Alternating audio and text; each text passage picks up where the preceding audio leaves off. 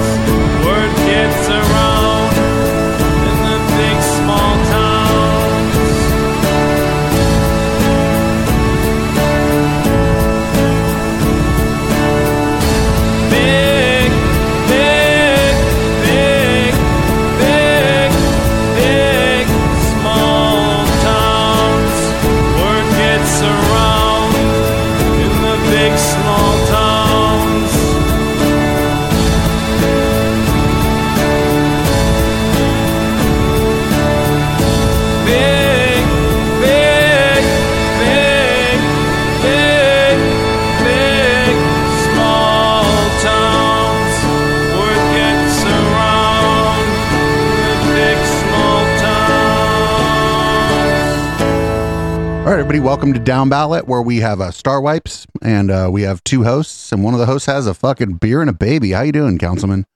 I'm doing well. How are you doing, producer Dave? Good, good. Just uh, finally, sort of used to where everything is located on this desk and in this broader space now. Is it a uh, sort of blessing and a curse to have more space? I was meaning to ask you this. The curse that happened was all of the boxes of items that showed up that people sent to us because then we had to install like club lighting, like it's like a dance club in here. Oh, nice. I got to get over at some point. I'm so sorry. I haven't been. yeah, if, been- even if you could just stop by for a little while, if you happen to be on the south side, doesn't matter what day or whatever, you just pop by and say hi and take a look. Um, more space is sure. good.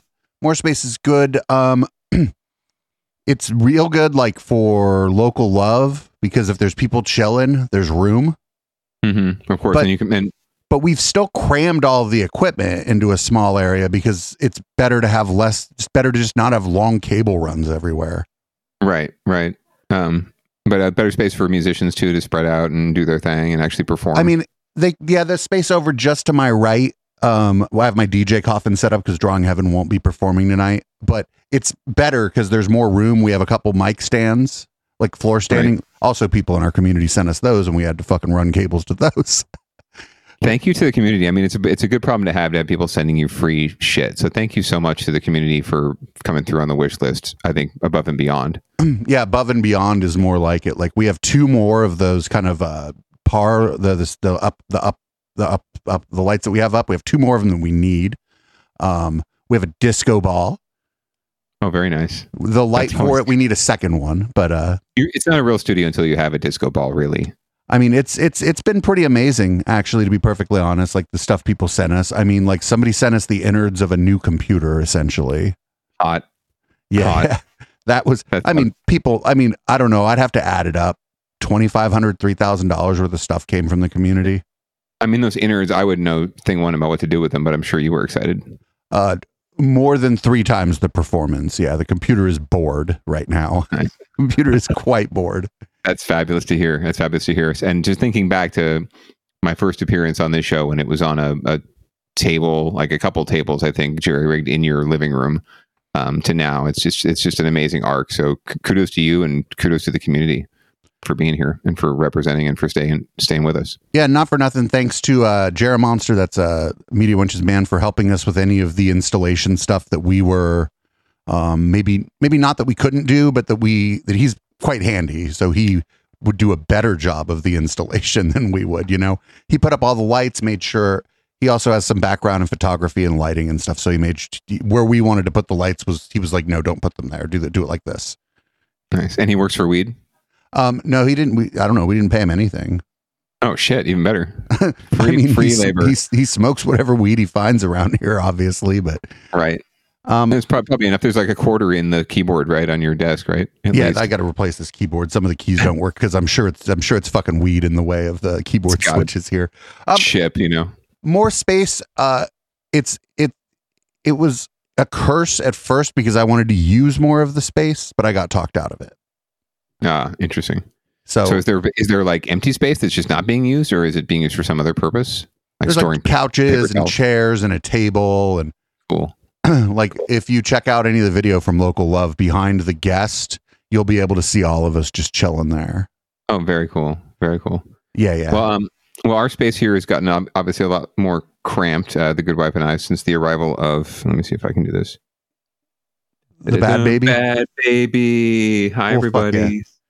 She is somehow sleeping right now. Um, uh, so we'll we'll hope that she remains that way. Um, but if I do have to run away for a second, I'll let you know and put her down. Um, but nah, just run away don't let us know um, but the good wife is heading out actually in a little bit, so we're gonna we're gonna have an experiment here to see how long she lasts. But she's doing pretty well, and she likes the dulcet tones of Dad's voice, so very she should she should be okay. But um, uh, yeah, how, anything ex- uh, exciting going on with local love tonight? Or it sounds like you had a band that cannot make it.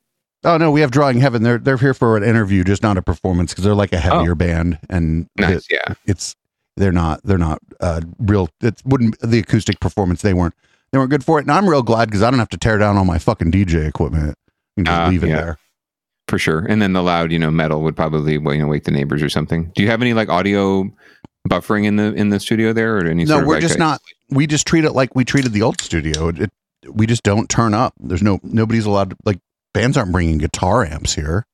right, right. They're not playing full band. Right. I Uh, mean, I- I'd probably turn up the, the the sound a little bit louder when I'm DJing Mm-hmm. because there's more room. Like there's no nobody's bedroom is like on the other side of the wall, right next to where the speaker is.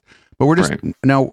Um, we're I have some we have some sound absorption stuff. We still haven't put that up. It's going to go. There's a wall that connects to the house that we're going to probably put all the sound stuff on. But it's not really for like making the um the show sound better. We figured out real quick that the soundproofing it's not that it's the mics and everything else we've done like that the the sound absorption stuff didn't help it doesn't do what for what we're doing it's it's not going to be noticeable Got it.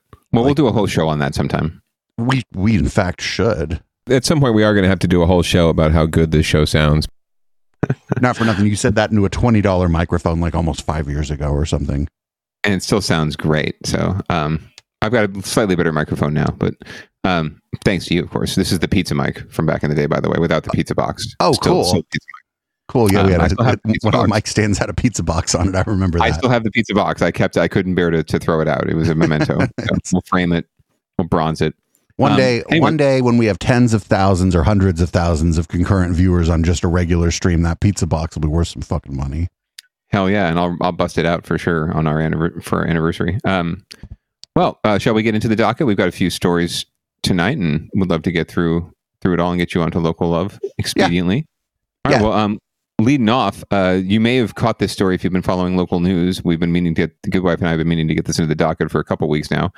Um, Foster City, up on the peninsula here in the Bay Area, has had an influx of uh, tourism, but not what you would expect. And now they're trying to figure out what to do about it. So we're going to learn more from uh, NBC Bay Area. Thank you very much, Mike. 602 right now. And happening today, there's a rally against a controversial plan in Foster City to kill 100 geese. Yeah, today in the Bay is Ginger Conejero Saab. She's live for us in Foster City. She has the latest on this strongly debated issue. And Ginger, has anything been decided just yet? Well, guys, not nothing just yet, but it has been a continuing problem for the city, a goose poop problem that Foster City is saying is Did they have a goose poop riot? A health risk for humans. Now, the Canada geese Oh, down ballady. doubled But, um, more than 300 in recent years. The suggestion or the proposal to lethally remove them would affect about 100 geese, but protesters say any number is too much. Take a look at this video from the last protest on this issue back in July, where people from both sides of the debate had much to say. One Oh, I thought this was the video. problem has gotten I thought the geese were protesting. Geese were Birds are protesting. healthy and human That'd, that'd be great. should also be considered. But many say lethally removing the birds is inhumane, including San Mateo County Supervisor David Canepa, who is leading today's protest. In a recent tweet, he said, I disagree with Foster City's plan to get rid of its goose population. It's inhumane and does not solve any problem. The geese are a countrywide concern, and I stand against any plan to kill them. But in a video message posted from Foster City Council member Sanjay Gehani yesterday, he says, Fuck them geese. Geese is only one solution the council is entertaining. Be assured we are not considering eradication nor extermination. You're talking about geese, right? Things are weird. Of a multifaceted Things in this country are odd right now. control the Canada goose population, which has doubled in Foster City over recent years and is projected to double again over the next few years. Now, he says the council is considering exploring other options to help solve this problem, like robot technology and also landscape modifications that might make Foster City less attractive to the geese. In the meantime, he says, urges the public to pick up the trash around the parks, just like this, where the protest later today is set to happen. Uh, you know, do not do anything that's going to uh, make the birds want to come and stay in Foster City, like feeding them. And if you have any comments or suggestions, go ahead and email geese at fostercity.org. The council wants to hear your suggestions. Marcus and Laura? An email and be all honk honk. Honk honk. I mean, gu- guaranteed this started because some Foster City residents, you know, down by the, the, the bay shore or whatever, started feeding geese. And the geese know, I mean, animals know when, you know, where they can get food, right? Like seagulls go to the ballpark, right? At the end of the game. Geese come to Foster City apparently and get fed. And it's just become, you know, a big, a big contingent now. Um, but it's not the geese's fault. They're just trying to find food, right? And, and they're migrating. And Foster City seems like a nice place to go. My favorite thing about that was like the guy that came on second. He's like, "Don't worry, eradication isn't the only thing we're thinking about." Right. It's- it's It's- it's city council member trying to assure the public, you know, we're not just talking about a geese apocalypse or a, a you know, ge- geese in Asia. We're we're Um, also we're also thinking about um what is that uh um self deportation of the geese. If we just ask them nicely, they'll go away. Or, or we'll, if we ask the people in like Menlo Park to feed the geese, maybe they'll migrate to Menlo Park. we're just gonna send them up to a farm up north. Don't worry about it. They'll be fine. They'll be fine. Um, but yeah, so uh, it, but if you consider it, I mean, you you might say, well, it's a few hundred geese, no big deal. A city like Foster City only has a few thousand people living in it, so the geese to people po- uh, ratio is probably pretty high. Um, and as you can see, they're not exactly potty trained, so they go pretty much anywhere. And geese poop is no ma- laughing matter. That is not like pigeon shit. That is like some serious golf ball size shit sometimes. So I, I understand the concern, but at the same time, I wish they could figure out some sort of other way. We'll, I'm find- just- we'll see. I'm just thinking of you know the them people that I see riding their bikes right like on the trail and they're like all Mhm. tricked out like Tour de France and shit. And I've got this little bike with the might as well have a bell on it and it has fenders on it and I just kind of fucking smoking a joint like riding past them. They'd have like goose poop all up on their back because they were like trying to save a few fucking few grams on their bike by not having fenders and I'd have no goose poop on me at all. It'd just be all up in my fenders. That must be at the people that are clamoring for the the geese apocalypse. Maybe are people with bikes without fenders. That could be like the sub. The the Venn diagram is probably like capturing both of those people. I remember that uh, that funny clip we played a while back with the guy talking about how the bicyclists stink up the park. Do you remember that? Yes, I do. I think we played that on like a like a like a Catterday, like a best of segment or something. I forget. Yes, very, very much so. Damn bicyclists and pedestrians and people. They were forcing for the people. Our parks would be awesome. well, there are Um, plenty and- of places that might look a little bit like a park that don't have people. We call it the wilderness, and I'm afraid of it. Right. Well, uh, sort of the antithesis of the wilderness. Ooh, I rhymed there. Um, is Taco Bell, from my, my personal opinion. So, uh, uh, as we as we all know, um, anti-Asian hate has taken a lot of forms uh, lately, and has has come out to come home to roost in a lot of communities, especially in the Bay Area. Um, we've got an example here of actually South Asian hate, and it's actually South Asian self-hate. Um, uh, in, Indians attacking fellow Hindus, um, and apparently it's happening at Taco Bell, which begs the question, of course, why the hell are you eating at Taco Bell in the first place? Um, you're just begging. You're begging for trouble. Because you're high. So we're going to find out more from NBC Bay Area about what happened here and, and what's being done. New at 11, an old hatred with a new playbook. Many in the local Hindu community say there's been a recent rise in Hindu phobia. A Taco Bell in Fremont is the latest example. The alleged victim recording the entire confrontation. Now, we've blurred the video since the man is currently not considered a suspect of a crime. Here's NBC's Audrey Asistio. You're disgusting, dog. Seriously. The verbal attacks very specific. You look nasty, all right? Don't come out in public like this again. Sincerely. Nobody comes in public like this. Dirty We violating the Taco Bell dress code. He was inside this Taco Right. Bell in Fremont to pick up food when this man began to verbally attack him. You guys in here. Even spitting at him at one point. What does this got to do with me and why is he abusing me? What did I do wrong to be here? J. Oh, you didn't do anything wrong, dude. That guy's an asshole. Yes. took out his phone and started recording. I was scared, to be honest with you. I mean, I was, I was um, infuriated you know, on the one hand, but you know, I was scared that what if this guy becomes too belligerent and then um, you know comes after me and The confrontation continues for over eight minutes before you see police arrive. Many in Fremont's Hindu community shaken up. I think that video is so horrific. But not surprised. It's sort of what we have been dreading for a while. Uh, we've been seeing an increasing number of attacks on Hindu Americans. Pushpita Prasad is with the Coalition of Hindus of North America, a grassroots organization for Hindu education. So, Hindu hatred has been around for a while and it is unfortunately surfacing right now. Um, partly because there are a lot of actors uh, that are sort of creating a lot of hate. Jay Raman says what upset him even more is turns out his alleged attacker is also Indian. He has spoken to Fremont police and the district attorney. While upset over the incident, he says he still loves living in Fremont. uh, just like any other city in Bay Area. I mean, it's very diverse, and uh, we absolutely love it here. So I, I- I'm just you know appalled that this has happened. The Fremont Police Department confirms they are actively investigating the incident. No word yet if the man in that video will face charges. Raj, Jess. I don't think the guy in the video did anything illegal. No, more than likely not. Uh, just harassing someone like verbally is not necessarily um, going to uh, result in a crime, other than you know his awful fashion sense.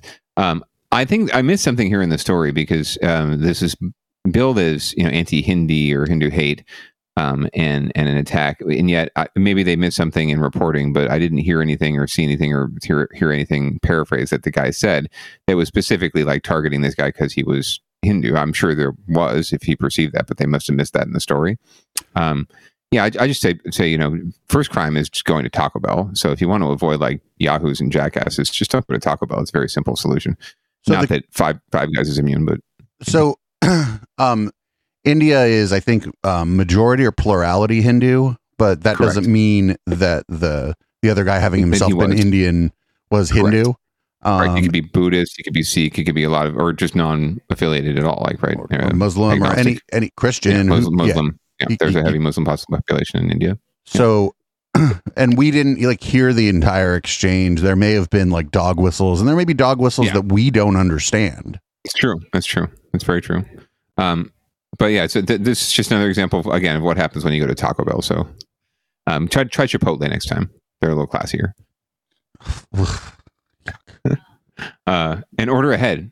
You know, order ahead, get it get it online, and just pick up the bag and leave. And that way you don't have to. You're going to deal with yahoos in line at fast food restaurants no matter what. Some of them might get racist, but they're all going to be idiots. So just avoid the line, order online. That's my philosophy. I used to be much more adamant about go to the place, talk to a human, get them to make your food right in front of you. I've had enough orders screwed up by people I'm watching make the order as I have you know, people leaving the order for me on the shelf. So whatever, make make it for me in advance. If if it doesn't, if it has tomatoes and I ask for no tomatoes, I'll eat around the tomatoes. Yeah, and not for nothing. If they do fuck up your order and it's not like something you're allergic to, and you just get like uh, the wrong thing, maybe try it. Yeah, no, I, I, I occasionally I will. If it's for the good wife, I will not definitely not be doing that. Um, because she wants what she wants. Um, so we're getting what she wants. But yeah, I'll, I'll be adventurous occasionally. I had an incident the other day, not to get off the subject too much, but I won't name the restaurant, but I've never seen this before where th- nothing on my order made it into the bag. Like it was someone else's in order entirely, Hmm. put into my bag with my tag with all my uh, order on it, clear as day, but nothing on that tag was in my bag. So I Yeah, they just put some- they just put the shit in the wrong bag. I mean, that's all. Correct. And the waste is that, you know, two people basically have two meals wasted because they probably didn't want my food or maybe they ate my food, but I didn't want their food. So uh, waste of food, waste of time. But they did give me store credit for some free food down the road. So there's that. So Anyway. so uh, anyway, the next story is about Silicon Valley Pride. It looks like I'm playing the night event. Oh, really? Yeah, it looks like I'm, I'm closing out the night event. They probably heard a mix of me playing disco, and what I'm going to do actually is I'm gonna Nice. we're gonna play a little bit of uh, booty breaks in Miami bass and see if like any of them tired old queens will bust a hip trying to get low. We'll There see. we'll see if we have if we have an injury, not because of like a stampede, but just because somebody was just trying to get a little lower. Maybe their hips do lie and said you could get that low.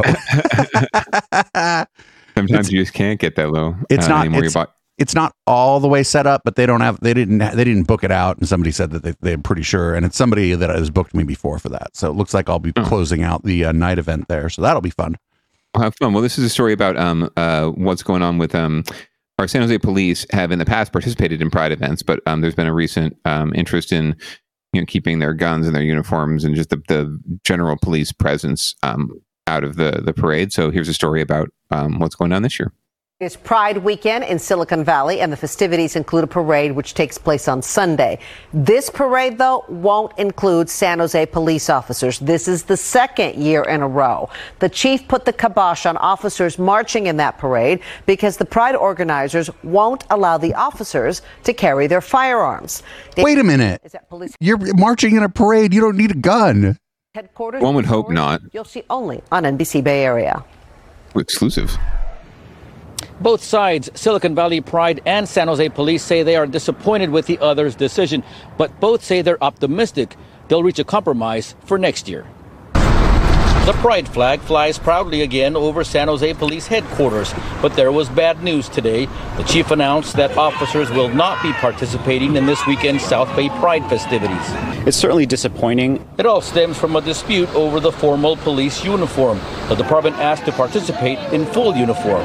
Silicon Valley Pride agreed, but asked for the officers not to wear their duty belts, including their firearms. We originally had asked uh, Chief Mata and uh, SJPD to come in a, a softer look, to come represent with their softer uniform. In the end, yeah, come dressed like a detective uniform means just Right. that. So they cannot march in the parade. Or like the short sleeve, you know. The chief can decide upon the shorts, maybe. Mail policy that is standard for all, all sworn personnel. Organizers say, much like the Don't wear what Steve Aponte's wearing. disappointed. To them, allowing full uniforms was a compromise from last year. They say they feel they need to uphold the beliefs of the local LGBTQ plus community, which has had a complicated and sometimes traumatic history with law enforcement. No shit. trauma and the history does not represent all law enforcement, but it's still there. And, you know, the understanding needs to come on both ends and not just ours. While officers won't participate in the parade, they will be out protecting it in full uniform. Silicon Valley Pride said it even offered San Jose Police and the Sheriff's Department a recruiting table at the festival with officers wearing their customary polos and concealed weapons. San Jose. Police declined. The Sheriff's Department accepted. They were just thrilled. Oh, we could come back? That sounds fantastic. Organizers say Oh, the sheriff's department's fucked up too. Good job, SJPD. change their mind by Sunday.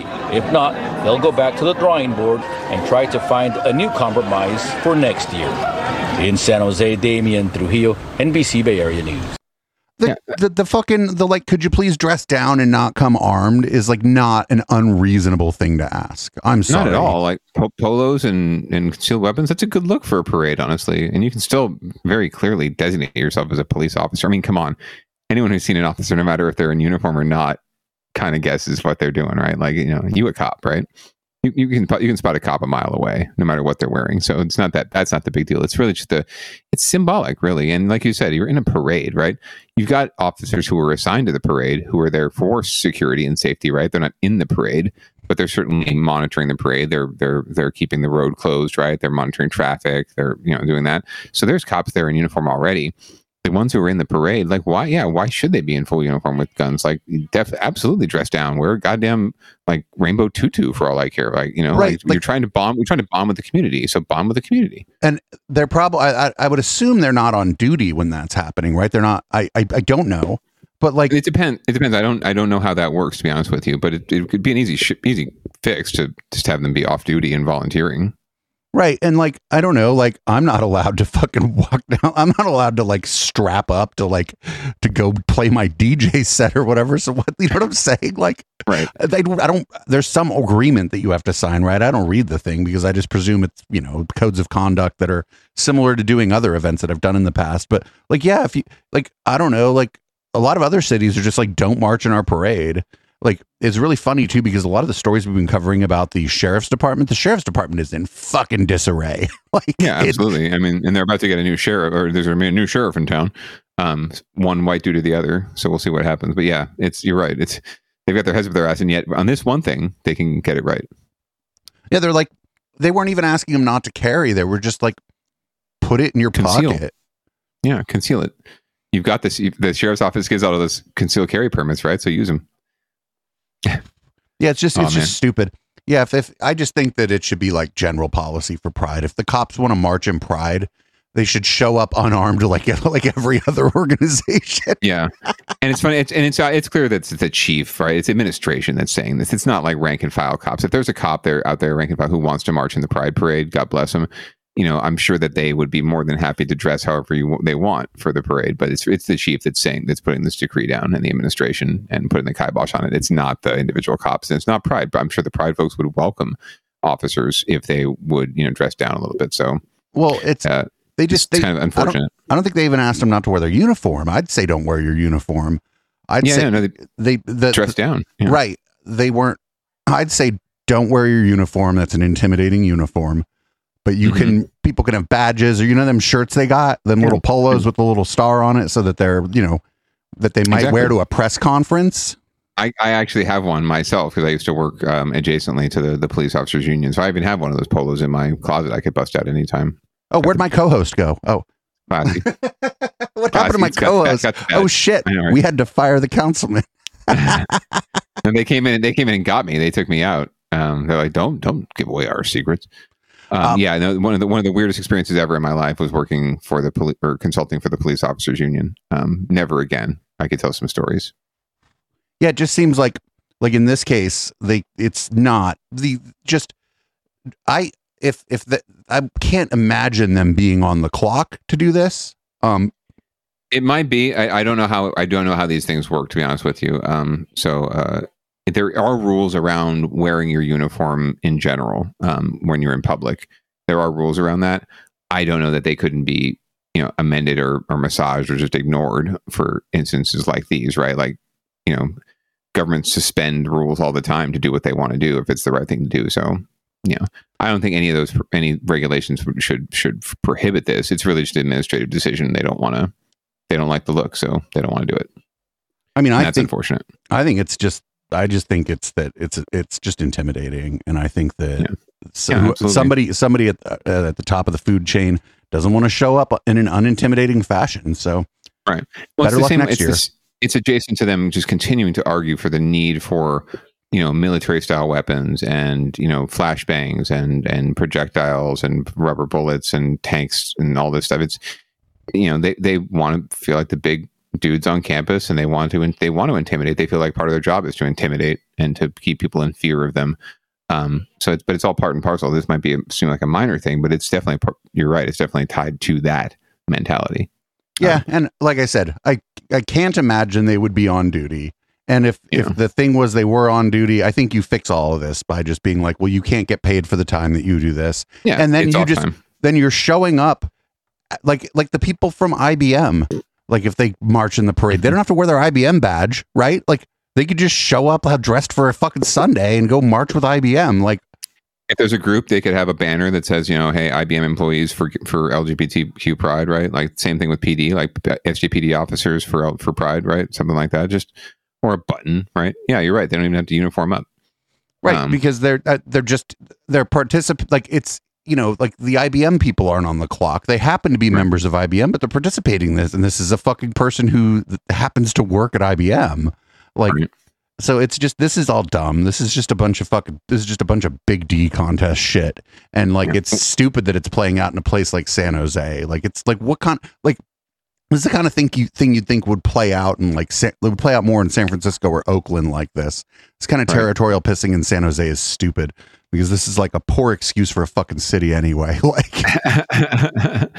Oh come on. Don't don't feed into the inferiority complex. Um, well in other news related to san jose police and public safety um, they are becoming more of a we are becoming more of a police state um, as mentioned earlier. And part of that includes um, license plate readers which are now being installed throughout the city um, they're leveraging a state law this isn't just us that's doing this in san jose but uh, we're going to learn more about what these license plate readers are there to do and who's going to be the loser in this situation They're about the size of a cell phone, but the memory they're storing is supposed to help police catch criminals and deter a variety of crimes like hit and runs, vehicle thefts, and even sideshows. But are these license plate readers working? One local business owner doesn't think so. They put so- a fence for pedestrians so they wouldn't cross, and I guess they were getting ran over. And I've seen that fence been replaced a few times already, so that means that cars are still going over the lane and so forth. His business is right on Monterey and Curtner, one of the most dangerous intersections in the city, and the first to get this technology. The cameras you can see right above me were installed here in April as part of a pilot program police say is working. In fact, they say just this week they were able to solve an armed robbery and arrest a suspected shooter thanks to these cameras. During a forum to update the community, police also mentioned success stories in other cities like Vallejo, where they're reporting a 100% increase in identifying stolen vehicles. So now, San Jose says it's installing hundreds around the city, around 150 to be exact. And the first batch is coming in the next well that's not hundreds those particular cameras will be placed in neighborhoods where we have um, incidents or high incidents of gun related crimes. The biggest concern among those attending today's virtual forum was privacy. But the city made it clear the data is only shared with trained police officers and certain city staff, no out of state or federal agencies. any time that someone from San Jose Police Department accesses the ALPR system, they have to input a reason, the specific plates they're looking for, and all of that information is logged so that we can keep track of how many times it's being used, what it's being used for. In San Jose, Stephanie Magallon, NBC Bay Area News. digital privacy officer that was that guy's job. That's a little Orwellian. That's just uh, yeah. You gotta love the new titles in city government. There's a few of those. Chief Information Officer, right? Like, what is that exactly? Um, Ministry of Information. Uh, so yeah, coming soon to a theater near you. San Jose has been reluctant in the past to embrace um, public safety technology. Um, there was a pushback on uh, red light cameras, um, which is why we don't have really red light cameras in San Jose at all right now, um, because there was pushback when they were first installed, and so you don't see them around. This is something a little bit different, um, but it's still in the same ballpark. And yeah, there are legit concerns about you know who's getting this information, what it's being used for. Um, it goes back to that you know it, the recent case of the what was it the, the the rape kit that was used to you know uh, uh, arrest someone for a crime or some sort of burglary like you know years ago. Um, and it's supposed to be private information, so it's adjacent to that. And I think we're you know you're already hearing it from ACLU and other privacy uh, privacy oriented groups. Um, but it, it's a balance, right? It's it's it, the city's going to say it's a balance. Well, we need to keep the public safe, and we need to um, be able to respond and use technology to respond to issues more effectively and efficiently and catch criminals. Um, but at the end of the day, it's a surveillance state you're setting up. You're, you're saying you're basically saying that you don't have the resources and the human power to do your job, or you're just spending resources in the wrong ways. You don't you don't really you're not really solving crimes. Um, so you're going to try and get tools like this to help you do it. Um, at what expense, right? So yeah. think what you want about it, um, but it's it's it's coming. It's not like it's not. It's not like this isn't coming down the pike in a lot of ways. So, you know, I'm just those fucking cameras ain't going to be in my neighborhood or yours, buddy. Yeah, that's that's a fantastic point, right? Like, where was it, right? Tully and Curtner, right, in the heart of one of the more, shall we say, diverse neighborhoods or, or districts in the city, right? Right. We're not going to find them in Willow Glen and Almaden Valley, right? Right. And well, it's because it's in this self-perpetuating cycle, right? It, they're going to be placed in high crime areas, right? Well, what's a high crime area? It's an area where there have been a lot of crimes, right, or gun violence, or sideshows, things that they're trying to combat. Well, where are those things happening? Predominantly, they do happen in lower income communities, in income people, uh, communities that are dominated by people of color, right? Um, because the things that they're targeting are in those communities, so therefore they put the surveillance in those communities. They catch more people doing bad things in those communities. The numbers go up in those communities, and they say, "Oh, well, we've got a hotspot." Right. right. It's like an ice It- cream it- cone that licks itself. Correct. And it just keeps perpetuating itself, just like redlining, just like any other racist uh, policies. Yes, there may have been a good intention at the time from some people, but the underlying theme is racism. And if you don't stop the cycle and stop what you're doing for a minute to see it, even the most well-intentioned people, the most well-intentioned white people, um, and even the most well-intentioned brown people in elected office and officials can miss the forest for looking at the trees. Right? You, we need to take a step back sometime. Sometimes, almost with every one of these policies, take a step back and not think about oh, the real hot button stuff like pri- privacy and technology. Think about how it's impacting you know real world uh, situations, people, ethnicities, uh, diversity, the the you know how our cities run, the character of our city, not just the dollars and cents, not just the the numbers. Right? Look at how look at the unintended consequences. So hopefully they do, but I doubt that they will. So this next story we've been following it a little while. This is there's this this public works guy who I mean, but if the if the fucking law enforcement's going to go after somebody, I feel like this public works guy from San Francisco is the is the candidate, right? It's the it's the example. Yes. It's like actually sometimes we get the bad guy. right sometimes we do we do root out public corruption and when we do we're going to make a point out of you know showing you the per, the face of public corruption over and over and over again right like they um, they're going to nail this. They're going to drive this home. We got we got one. But uh, yeah san francisco get your shit together. We'll get there. Not quite yet. But anyway we'll hear more. With the much anticipated sentencing of the man at the center of San Francisco's ongoing public corruption scandal.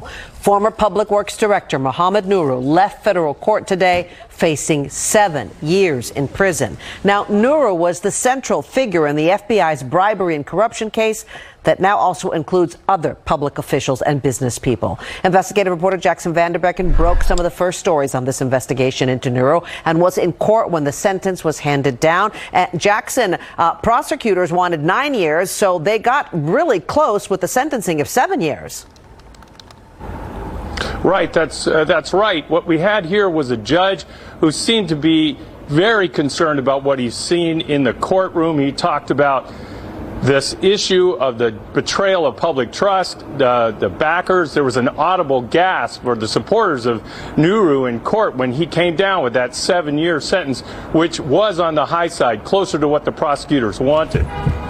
And so we know that in this case, the judge had this harsh line saying that what he saw here was worse than some gang homicides in the term of, of betraying the public's trust. And now we know also that although Nuru had nothing to say when he left court, the attorneys handed out a statement saying, uh, quote, again, I want to apologize to the people of San Francisco for my misconduct. I look forward to the time that I can return to serving my community and work to repair the damage that my actions caused both the city and my family. But Nuru, as the oh. central figure in the San Francisco corruption scandal, former Public Works Director Mohammed Nuru admitted to having accepted several hundred thousand dollars worth of bribes from contractors working in the city in exchange for insider help. In fact, prosecutors call him the quintessential grifter whose reign of bribery and corruption lasted a dozen years. They say he tipped off his friends in the city about the FBI probe after he initially agreed to cooperate. Exhibit A in the government's case was this Colusa County vacation home. In their sentencing motion, prosecutors called it truly a monument to his grifting. They say Nuru built it with a quarter million dollars in free or cut rate contractor labor and a John Deere tractor given as a bribe. Prosecutors say even the soil the house is built on came courtesy of the city's trash hauling monopoly, Recology, for Nuru's insider help securing lucrative deals. Recology has pled guilty to criminal corruption. Nuru also tapped a so-called slush fund, paid for by Recology and other contractors that he used for everything from t-shirts and caps to event fees for workers. Our investigative unit first reported the fund was run by a city nonprofit, the San Francisco Parks Alliance. You know, one thing we know that the prosecutors were managed to get Nuru to agree to give up that home, and uh, that home is uh, had countless hours of uh, worker efforts, uh, just an incredible amount of work, all in the furtherance of what prosecutors consider a giant corruption scheme. Okay, thank you very much, Jaxon. Uh, Jaxon Vanderbeek, and we'll see him next on the Millennium Tower episode too. But uh, so a sad story ends with seven years in prison for this guy, which I think is reasonable and uh, hopefully is one of those uh, uh, you know message sending sentences it's meant to say like don't be corrupt, don't do crimes, so obey the public will. So I like how the word grifter kept showing up in the uh, in the documents. I feel like maybe the prosecution has been uh, watching me on Wednesdays primarily. More than likely. I mean, I, if, if you're not watching IDT, by the way, you definitely need to be doing that. It's um, it's uncovering threads that you know you, you you wouldn't even think about yourself, but become all too real and all too obvious once they're revealed. But yes, follow IDT anyway. Um, yeah, this uh, this is our own little mini version of it. Frankly, um, we've got a, a grifter in public, and, and it's it's interesting to how public service tends to attract grifters, right? Um, because there is such opportunity for corruption. Um, and at the end of the day, you wonder like, do people get attracted to public service to do corruption, or do they do corruption because public service jobs just don't pay a whole lot, and they got into it with good intentions, and now they're like, I'm getting mine. I'm going to get paid, even if I'm uh, if I'm doing this shitty job for the rest of my life. I'm going to get paid. Um, I'm guessing that's what happened here. Yeah, it's or- okay. What, whatever, it's okay. I mean, I, I deserve it. You know, it's it's a nonprofit, it's helping people. Or there was like corruption going on, and this guy decided he'd dip dip his hand in the cookie jar.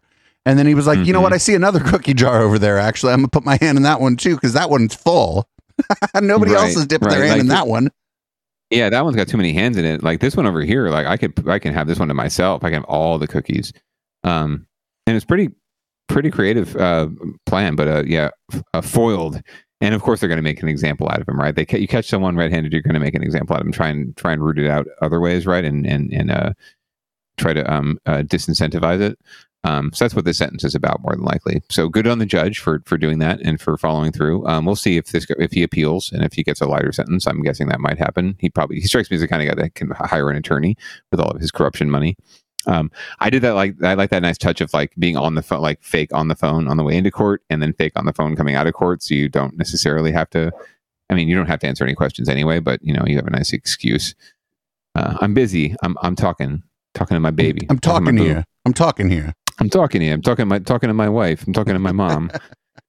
We're talking about what we have for dinner. Anyway, uh, so we'll, if there's any more on that story, we'll definitely bring it to you. Um, and if there's any more on the uh, corruption beyond Mr. Nuru, we will definitely bring that to you here on Down Ballot. But wanted to circle back on that because oftentimes we have stories on Down Ballot that you know just unfortunately don't get a resolution. We don't get follow up. We don't get you know the, the full story. What happened next? It's just sort of this shit happened or it's about to happen, and that's it. And they the news gets a nice hit. They get they get some viewers out of it, but they don't have feel any obligation to follow up on the story. And we're we're out here thinking like, what's the rest of the story? So we are here at Down Ballot to help you understand the full story if we are if we are able to do it. in stories that that's never going to happen on, we're going to move on to our ongoing coverage of the Millennium Tower in San Francisco. We'll keep covering it as long as there's as long as it's a story. Um, but yeah, it doesn't seem like there's ever going to be an end to this until they tear the fucking place down. It's one of the most expensive mistakes in San Francisco, and they're still trying to fix it. The new building permit now has been issued for the leaning and sinking Millennium Tower. NBC's investigative reporter Jaxon Van Derbeken continues with his exclusive reporting on the luxury tower. As you can see, construction crews behind me are digging on this side of the northwest side of the building. They've already installed 18 piles to bedrock, and the city now says that's enough. Those 18 piles go down to bedrock to anchor the high rise to something solid and immovable. Engineers believe that should finally stop the Millennium Tower from sinking and tilting, and even reverse some of the lean. But each time crews started drilling and digging to install each of the piles, it caused the building to lean and sink even more. So fix officials eventually scrapped their original plan to install 52 support piles and submitted a new one that relies on just the 18 already in the ground. The plan is now to extend the foundation and attach one corner of the building to some of those 18 piles. But that requires even more digging. As you can see, crews are busy digging 25 feet down on the northwest side of the building. The load transfer from the existing foundation to the new perimeter piles is very complex. Veteran geotechnical engineer Bob Pike says by design, the piles are not supposed to be rigid, but more like adjustable cushions. And he worries that with only 18, the piles won't function as well as if there were 52. You don't stop continuing settlement. And so that's a basic flaw in the design. Now that the city has approved the plan, the work done at the corner of the tilting tower should be done by the end of this year. And fix engineers stand by their assertions that the 18 support piles are enough to stop the sinking. Jaxon Van Derbeken, NBC, Bay Area News. Uh, Jaxon has been covering this story from day one, and he continues he to break new information on it. You can watch all of his No, we're, we've watched all of the, the things on the Millennium Tower on their website. We've certainly seen most of them. all of them. Um, and when we've, I think we came up with, and you came up with the solution long ago. So we'll keep showing, we'll keep covering the story until they figure out the solution. But the real solution is tear the building down, start over. Right. It's it sucks, but like what else are you gonna do? Otherwise, like otherwise we're gonna have a bunch of like structural engineer grifters just making all kind of money going on the news all the time, and we can't have They that. they already are, right? And not just not to mention that, but the contractors that are working on it, right? Like, oh my god, the money that's being poured into this when they could just, and then all the tenants who are still living there, right? Ostensibly, Oh, like- I'm not. I don't know about f- fucking shedding a tear for somebody with a three million dollar apartment in the Millennium Tower. Oh, I'm not shedding a tear for them. It's more just like, you know, I, how in the world do you spend three million dollars on a, on a kind of a not like just be rioting in the streets over this, right? Like you should be suing the pants off of these people. Oh, Um, I'm sure they're not rioting in the streets because they are in fact suing the pants off of people. More than likely, yeah. Hope, hope, one would hope. But anyway, if someone got sued, someone has to pay. We'll see what happens. Um, well, moving on to speaking of getting your shit together, we do actually have a get your shit together segment this week. Um, and uh, the last two stories will probably qualify, but um, in the sinking neighborhoods department, apparently there's a whole neighborhood in San Francisco, not just a building, a whole neighborhood that's sinking now. So we're going to learn more about that from our friends at ABC Seven. Here at ABC 7 News, we talk about building a better Bay Area, and certainly a key part of that is infrastructure. And San Francisco has had its share of trouble in that regard. Well, now add sinking sidewalks and a lawsuit to the list. ABC 7 News reporter Luz Pena is here with the story. Luz? Dan, San Francisco's Mission Bay neighborhood is relatively a young neighborhood. About 24 years ago, the city approved the development of this area, and now sidewalks and roads are sinking. The concern many residents have now is that utilities and pipes could be impacted as the soil beneath the city sidewalks continue to settle. Before Chase Center multi-million dollar constructions were going up, San Francisco's Mission Bay neighborhood was filled with dirt and rock in the 1800s, and now some parts of it are sinking. The edges around the buildings are, I don't know if they're rising or they're staying steady, but the, the uh, actual streets are sinking. Liana Lai has lived in the neighborhood for over seven years. Will Corral for 13 years. They're both noticing an increase in cracks on roads and sidewalks. As we're speaking, there could be some old lady tripping on one of those elevated tiles. Photos of sinking sidewalks are constantly coming in to the law office of Berding and Weil, Mission Bay residents who've paid for repair work through taxes or fees since October of 2020 are suing the city of San Francisco and demanding for the sinking sidewalks and roads to get fixed. This part of the building is on a big concrete slab. You could see the concrete here, and there are piers and those piers go all the way through the bay fill, the bay mud fill, down to bedrock. So it's solid in place. But this sidewalk doesn't have any piers. In other words, the buildings are safe, but the sidewalks and roads will continue to sink. In the reports that were done before any of the building happened, they said that there would be as much as 24 inches of sinking over 50 years but we're really less than 10 years into the development, and some areas have already sunk more than 18 inches. Some buildings are trying to fix the uneven sidewalks, but the gaps keep getting larger. In a statement, San Francisco's city attorney's office said, in part, the risk of subsidence was disclosed to all property owners prior to purchase. Also, these sidewalks are private sidewalks that are the responsibility of the property owners to maintain. But these attorneys want the city of San Francisco to take responsibility. No homeowner can actually repair the sidewalk correctly. It's not like you're just going to go out and replace a paver. You need to actually uh, dig deep into the soil. The lawsuit claims city officials ignored the weakness of the soil and should pay for these repairs. The city attorney's office said they will respond to the lawsuit and is considering all its options. As to a timeline, San Francisco has until October 6th to respond. In the newsroom, Luz Pena, ABC 7 News. I don't know even what I think Um, about this. Like it's just a like an uneven sidewalk. I mean, if these people, I don't know, like city city life city life. You're going to to deal with it eventually so you know um what do you think? You're going to move into a nice brand new community with everything spanking beautiful and perfect? No it's a city. There's there's warts. You're going to have to deal with the warts. And like like the city said they've disclosed all of the possible uh subsidence to you know tenants and owners before they bought in so i mean i, I understand if you're renting and maybe you you know weren't really given all the details by your your landlord um but even then you know, it is it is what it is. Um, I, I did like that one guy. More than likely, there's some old lady falling and dying right now as we speak. he's, he's certain of it. He's sure of it.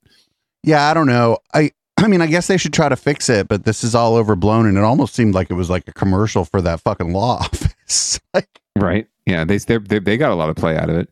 Um, it's another one of those stories that local news seems to specialize in, where they get a story from someone who's got a beef and or has an angle, right? Um, like these attorneys or a community group or a neighborhood association, right, or some sort of group that's got an angle and it's got a grift, right? Um, and that's their, these lawyers' grift, and they run with the story. And yeah, they do reach out to the city and they reach out to the the other players involved, right, or the government, but they don't really do a great job of like representing the government's take or the or the whatever the or uh, other the other side of the story. They focus on the side that they were presented, and they present that as fact, not as one side of the story. And they don't do the digging to, to find out what the, the true facts are. So that that strikes me as what's happening here is that you've got some lawyers who, like you as you say, are on the grift and are looking for more more uh, more game. Um, they took on this case. They probably put out a press release, and now they're getting on the news about it, and so they're getting some play regardless. Um, so good good on them. They must be the winners in this situation. And not for nothing, there. this is more like uh, the city versus landlords, not the city versus homeowners. That I, Right. like everywhere else in the city, I'd be willing to bet that there's a high, high percentage of people there who are renting. Who maybe Yes. they're dealing with the sidewalks, but if there's a big judgment, it's not like they're going to get a bunch of free months of rent out of it. You know what I'm saying? Right. There are there are quite a few for sale condos in that Mission Bay neighborhood, but there's a lot of renters too. Um, so uh, th- yeah, they're they're the ones that are really getting screwed because they're not getting disclosed all this information, right? And they're moving into a you know a neighborhood with certain understanding, and they're just renting, right? They don't own the property, they weren't given all the information. So I feel for them. That's probably the, and the dogs that have to deal with the shitty uneven sidewalks. Oh, the dogs are going to be fine, dude. Um, well, shall we move down ballot for Yeah, the let's final? let's uh, move on to down ballot watch. I love when a story is about Los Gatos. well, this one is uh, pretty uh, disturbing. I think well, let's just let the, the clip run. You they'll, they'll explain what's going on here. But uh, more of that hate we saw prop up in Los Gatos last year um, is cropping up again. Very inflammatory and disgusting. That's how flyers found in downtown Los Gatos are being described this evening. On them, statements like no more rainbow sidewalks and no more forced acceptance. These flyers are targeting the LGBTQ community, a specific city council candidate, and Black Lives Matter. NBC Bay Area's Stephanie Magallon has more. A huge no symbol over the words like LGBTQ, BLM, and critical race theory. And plastered right on top is Rob Moore's name, a candidate for the Los Gatos City Council. Yeah, I was really upset when I first saw these flyers. I was definitely surprised. I wasn't expecting to see my name plastered all around downtown. About 50 of these flyers were taped on poles all along Santa Cruz Avenue Tuesday morning, but I'm told they weren't there for too long. Community members ended up stepping in and bringing them down immediately. Someone reached out to me and said that they were posting these and they reached out to me while it was happening. And that person said, hey, stop, you can't be doing this. And the people called her a pedophile and um, really got in her face and scared her. I showed the flyer to several people walking along downtown. Many couldn't believe what was written. Disgusting. Including Gary Shipcaro, a local business owner who believes the same people behind these flyers harassed him in 2019 for his political views. that harassed us and it harassed lots of other people. I think the uh, former Alice Cooper? husband. Both Shipcaro and Rob describe the group as agitators, who they say a few months ago were interrupting city council meetings and attacking former mayor Marico Sayoc. She was slandered racially. She was slandered for being a woman. She was slandered for her who her children were, and and so this group has really come after folks that are not white. But others I spoke with believe these flyers are a clear example of community members tired of agendas being forced onto them. People just want to live their life and do what they want to do without big government telling them this is what you can and can't do. I think that it's gotten a little out of hand. In Los Gatos, Works in Los Gatos. NBC Bay Area News. What the fuck were they were like? Here, let's both sides this. Let's find some asshole walking down the street. Like, yeah. so the the thing going on where that lady was like, "What the fuck is with these signs?" and they yelled at her, called her a child abuser or whatever. That's like that's that whole thing's been playing out online for a, a while now, where they're just Yep. saying that if you are queer or if you support queer people or queer causes that you are either enabling or participating in child abuse it's like one of the oldest bigotries against queer people before uh, that it's been used the you can go all the way back to what was her name phyllis schlafly Yeah. or yeah, anita bryant in the Right. 70s and so this is nothing new and um you know they've chose they choose places like los gatos or maybe the nicer area palo alto because they're not trying to fuck around and find out in a different part of town Right.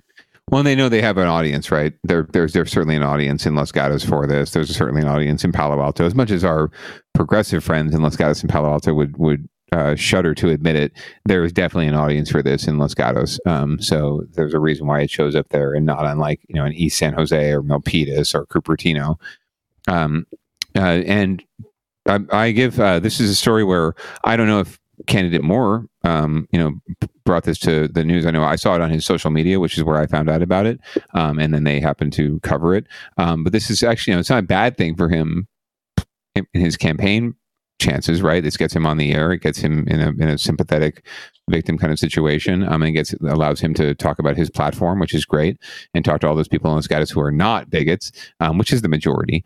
Um, so hopefully he'll do fairly well in his his race for council, um, and he can play this into some more um, publicity, which is really what you need to to win local races. Cynical as it might sound.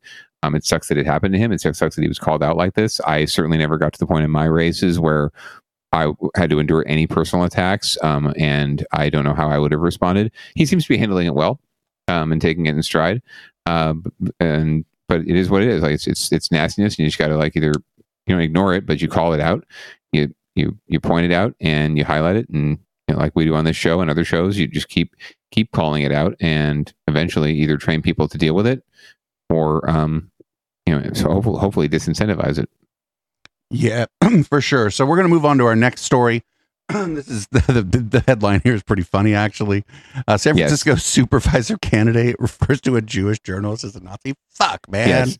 This Fuck, is a man. problematic candidate for a lot of reasons. So we're going to find out more uh, in this story from KTVU.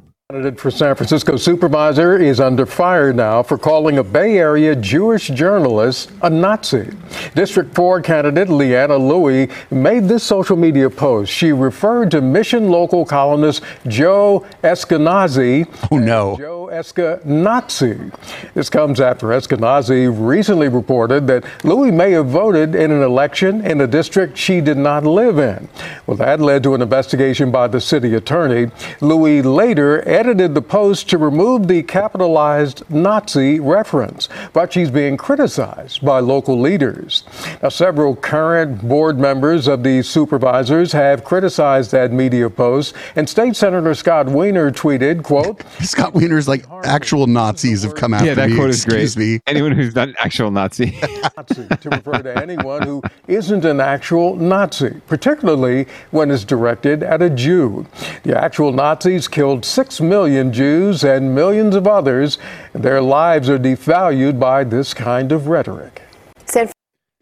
Well, that's crazy. It's deeply disturbing to anyone who is not an actual Nazi, as if being called a Nazi wouldn't be disturbing if you were an actual Nazi. Be like, yes, I am actually. Thank you very much for noticing. Um, but but I guess maybe maybe, maybe if you're a Nazi at this point, you're probably pretty proud of it. So he's probably right. So, but what he was doing there was not like he, he probably thought for a second before he made his response. And he's like, well, I don't want to downplay the fact that we actually do have a bit of a white nationalist, white supremacist problem here in the United States. And, you know, he personally has been the target of Yes. uh, Austin Bennett, um, Joshua Coleman, trash can Joshua Coleman. Sorry, got to got to preface his name with trash can, possibly uh, affiliated with the cult of Scientology. Uh, Dan Bidondi, Hamburglar Dan Bidondi. That's somebody in chat. Scott Wiener. Yeah. Uh, yes. Wow. Um, it's he's open, openly gay and Jewish, and wears sometimes to Pride will wear a little bit of a little bit of leather, so they all think he's like you know. A, it- it- housing too. So he's a he's a target for those kinds of people. So his statement was real good because he made sure to be like, "Hey, unless you're an actual Nazi, nobody should call you this."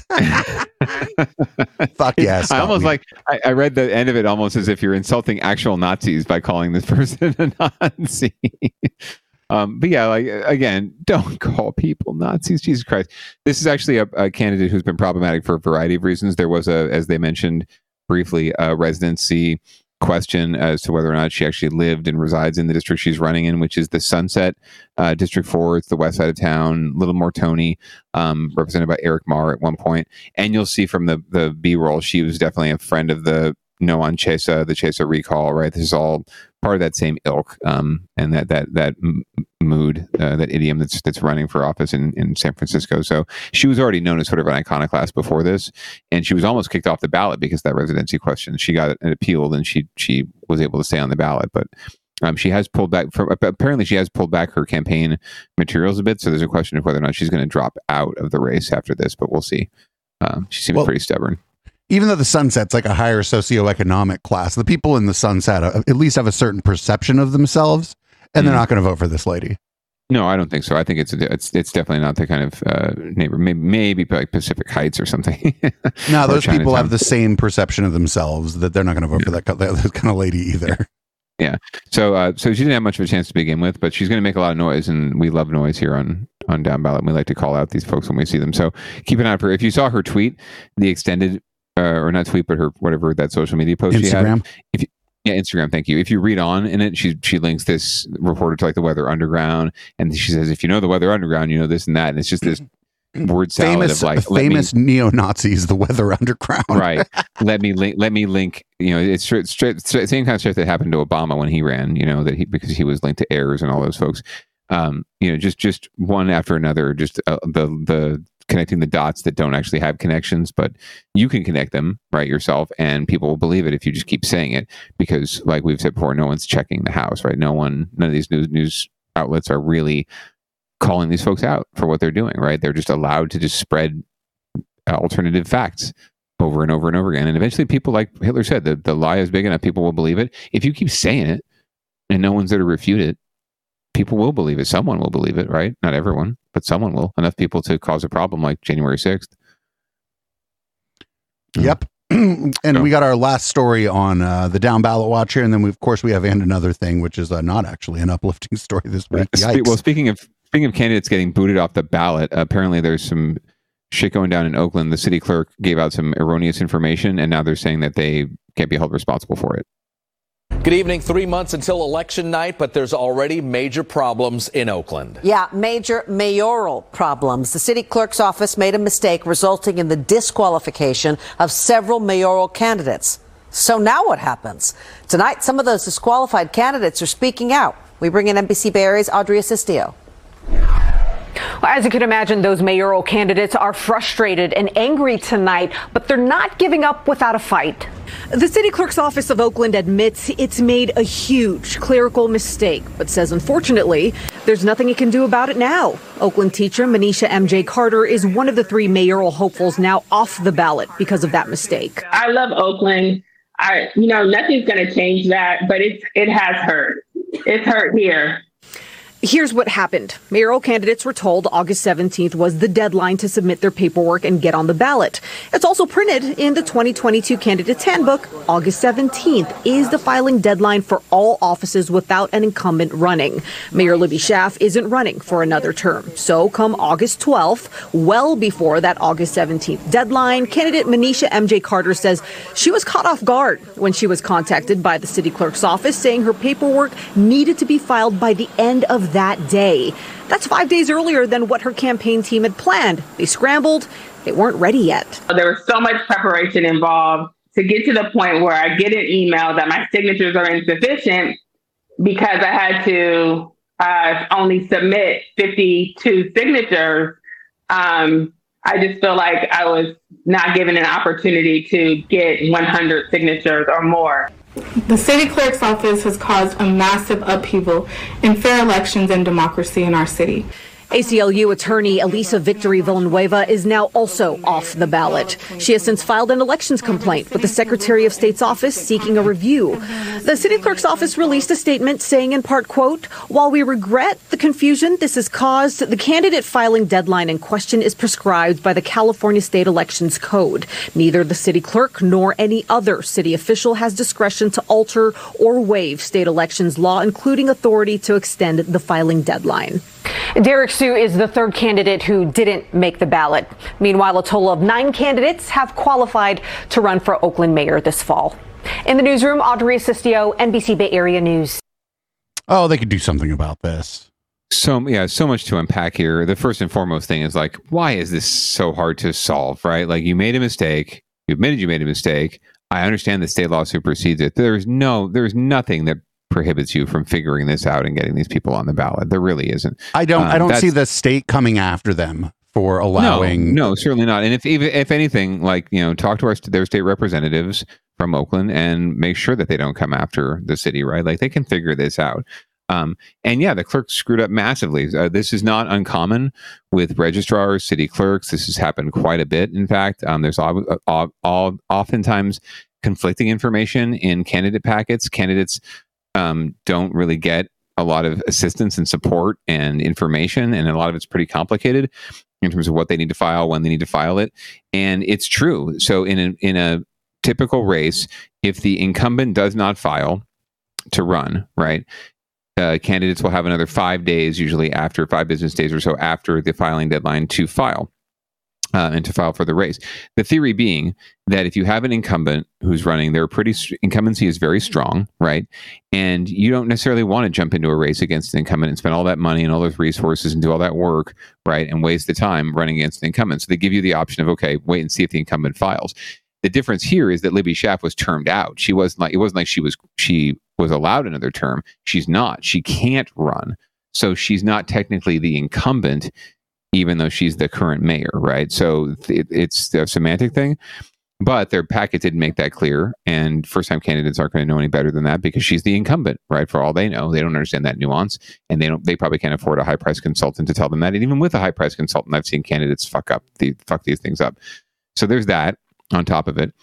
Um, and then beyond that, this has happened in so many ways. Like uh, the city clerk in San Jose has screwed up, you know, uh, signature deadlines and the number of signatures you need for a for a ballot measure. They've lost signatures. They've told candidates one date. They've they've uh, followed through on another. There was a candidate this year who had this who failed to file on time because of this rule. However, I will point out that that candidate it was entirely their fault. Like the, the rules were really clear in the city in the city of San Jose materials. Um, but this did happen before, and it's happened to me as a consultant and a, and a, a campaign hack in the past. The clerk has given us erroneous information, and they say, "Well, we're not your attorney." We're not here to, you know, we, we can't be held legally responsible for the information we give you if it's inaccurate. You, det- you know, you relied on our information, but you knew it wasn't, you know, necessarily accurate. And if you really wanted to be sure, you'd hire a lawyer and you know read it through yourself, and you do this at your own risk. Um, and that's just to me complete bullshit. You know, if, if if you're if this is about public service and you're asking people to run and you're encouraging people to get engaged and to to seek office and to represent their community, you need to make it easier on them. You need to make the filing fees. You need to make it abundantly clear what they're doing and how they do it. You need to have people assigned to these candidates to help them through the process, like uh, public consultants um, unless they decline them. We need to do more to encourage candidates to run, right, and pay pay elected officials better. Frankly, right, a lot of these things would help attract better people to public service. We lament the dumbasses and the lowest common denominator that we end up having to vote for and elect to public office.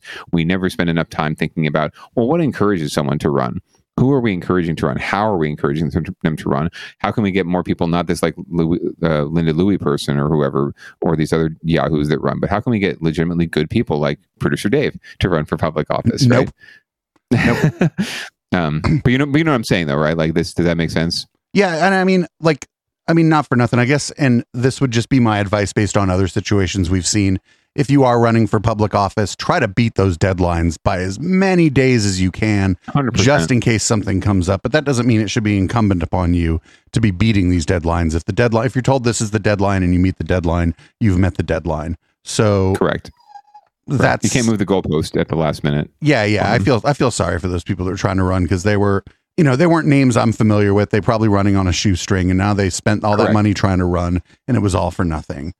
Correct. So- The- Oftentimes, the best candidates are running on shoestring budgets, grassroots campaigns. That's the first time they've run for anything, and they don't have the resources to hire high price consultants or even low price consultants like me. Right? They they don't have. Uh, they have their mom helping them, or their their son or their daughter is their tre- campaign treasurer. Right? Like. Or their CPA is their treasurer, right? They don't have those kind of resources. To expect them to is ridiculous. They should figure something out. Get these, let these people run. They're not going to win. None of these people are going. Although that one gal who whose name is Victory, what a great what a great name. Um, she apparently was able to she petitioned she was able to get back on the ballot. So for whatever Good. reason she's back on. I don't know about the other two but she obviously can afford to have some friends come in and help her. She probably has an aclu attorney who can help her out. Other people don't have that kind of resource. So we need to make it easier for folks to run not harder. Um, it's it's traumatizing enough running for office let alone all the work you have to go through just to get on the ballot in the first place That that's true. So we're going to move on to end another thing here. We usually have like a public interest story, an animal interest story, something nice, something fun, something cool. Nah. Not this Nah. week. Nah. Not this week at all. Suspicious death where a woman's body was found inside of a home yesterday morning. KTVU's Amanda Quintana is there at the scene, and the police believe the woman's daughter actually lived with the body for more than a year. Good morning, Amanda. Yeah, that's right. Good morning. Police originally came to this house here on Windsor Drive for a welfare check. I'll show you that it's this house that you could see the light lit up right in the God, it looks like the Psycho House. one of four houses here in a cul-de-sac. Police got a report that there were 20 to 30 packages on the porch, and the woman who lives here had not been seen for several weeks. When police could not contact her either, they entered the home to find a woman dead in the living room. Now, based on the decomposition of the body, investigators believe she was dead for more than a year. There was also another woman living there who said she was the deceased woman's daughter. She said her mother died of natural causes back in April of 2021. Police say based on her condition, the daughter was taken to the hospital. Yesterday, investigators gathered evidence here and they declared this home uninhabitable. They put red tags on this home. They say they are still collecting more information about this. They also have not yet released the identity of that woman who died, but they will still be investigating here, calling this a suspicious death. Live in Petaluma, Amanda Quintana, KTVU Fox 2 News. Um, you think I it's a got little nothing. sus? You think it's a little sus? the whole wow. We're probably never going to hear anything about this again because it was in Petaluma. But Of um, course. Yikes! Just fucking yikes. Yeah, the, the hoard hoarding just unbelievable. Uh, it takes on new new new levels. Um, well, oh, hang on one second. I think there's someone at our door, or maybe not. Anyway, um, well, it was wonderful seeing you again, producer Dave, for another fantastic episode of Down Ballot. Yep, I'm so glad that I'm so glad that Bad Baby is still sleeping, slumbering in my. slept the whole Very show. nice. Very Slept nice. The whole show.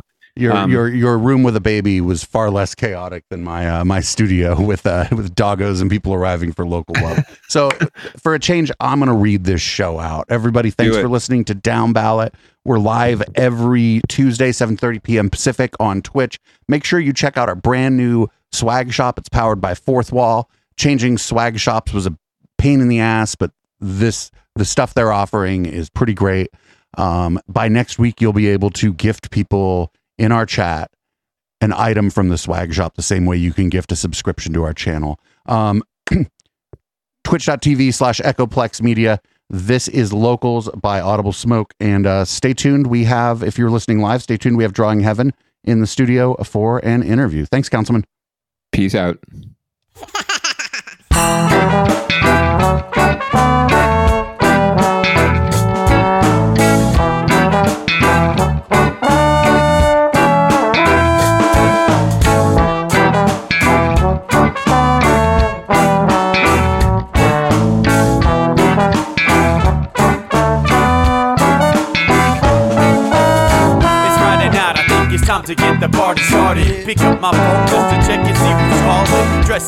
Up for the ladies at the bar. And I'm driving in my car just to get to where they are.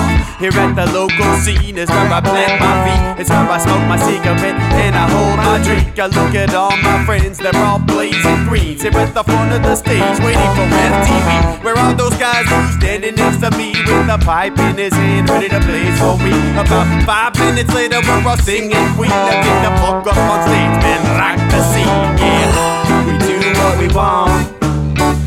What we want is to jam, so sit back and enjoy the band. We do what we want, what we wanna do, and what we want is to jam, so sit back and enjoy the band. Enjoy that band. I turn and head back to the bar for a refill, man, because you know where we are. We're headed out to the car to smoke another one and another one. Now, just when the magic starts kicking in, I hear relapse playing. You know it's time to head in. All right, everybody, now it's time to grab a new drink, spark it if you got it, and then pass it to me. Yeah, we do what we want. And what we want is to jam, so sit back and enjoy the band. We do what we want, what we want to do, and what we want is to jam, so sit back and enjoy the band. Enjoy that band. Last up on the the show tonight is down and dirty and five, so we're headed outside to spark up another joint. Now who's got my lighter? Stoner E, of course. Shouldn't you be inside? I'm all up in this bitch, being who I gotta be. I'm fucked up like the U.S. economy. The truth is, is that I don't logically. Stoner E take you on a psychedelic odyssey. Now inside, motherfuckers is rocking me, and outside, shit, we smoke a lot of broccoli. Rocky the roller, yo, that sexy be jocking me. Ain't too drunk to fuck, but I'll probably do it sloppily. We do what we want, what we wanna do, and what we want is to jam. So sit back and enjoy the band, enjoy the band, the. We do what we want, what we wanna and what we want is to jam. So sit back and enjoy the band. Yeah, yeah, yeah. Molly say that he like jamming and he hope he like jamming too. Well, I gotta say, thank you, Bob, we do. Yes, I gotta say, thank you, Bob, we do. Well, Bob Marley said that he like jamming and he hope he like jamming too. Well, I gotta say, thank you, Bob, we do. Yes, I you, Bob, we do. Yeah, We do what we want, and what we want is to jam. So sit back and enjoy the band. Yeah. We do what we want, and what we wanna do, what we want is to jam. So sit back and enjoy the band. Enjoy that band. We do what we want, what we wanna do, what we want So sit back and enjoy the band. Enjoy that band. We do what we want, and what we want is to jam. So sit back and enjoy the band.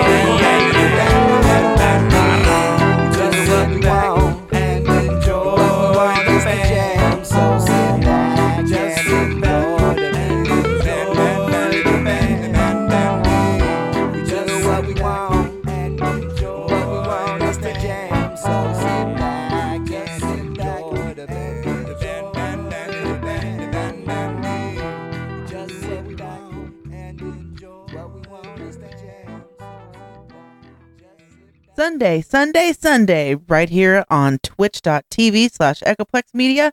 It's the Plex. 7 p.m. to 9 p.m. Pacific and on into red light. We have the worst news in the week that no one else will cover.